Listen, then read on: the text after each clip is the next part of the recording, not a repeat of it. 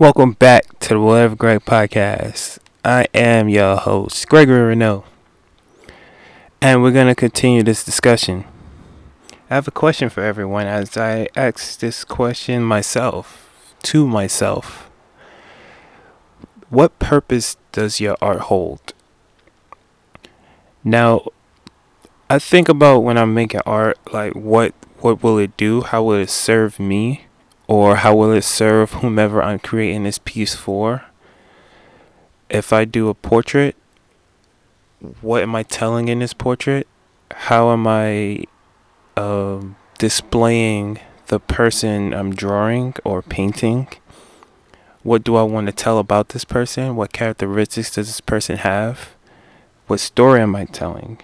When was this done? Where is it done? Usually, I relate or I'm more motivated to create a piece of work when I have a purpose for it. When there's a reason why I'm making this piece of work or there's a person that I'm making this work for, I usually connect better to.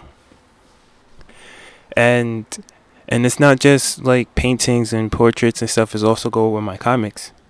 Because RJ's journal is about a 10 year old boy that likes to write poetry. It's it's roughly off of my own life. I I take moments in my past when I was in fourth grade and the friends around me, the activities that I were into, the learning that I had, and shape it to my struggles when it comes for, between me and art.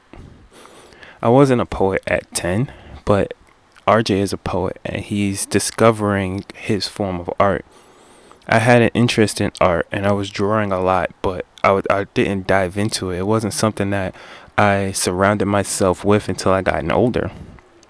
I had a good idea, like, okay, I'm good at this, or this is something that I'm passionate about. But I think it'll grow soon. I just have to nurture it. That type of purpose is me telling a story of myself for those who would like to relate to, for those who will be grasping an ability to tell their own stories in their own ways. I just believe when you have a purpose in the art that you create, you connect to it a lot better. You you become it, and you do more, put in more effort for it. It's not it doesn't it's not a job or it, it doesn't become just a piece of work that you have no con- uh, emotion to.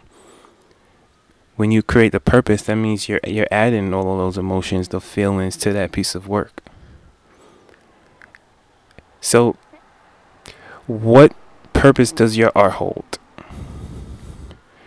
Thank you for listening. See you again monday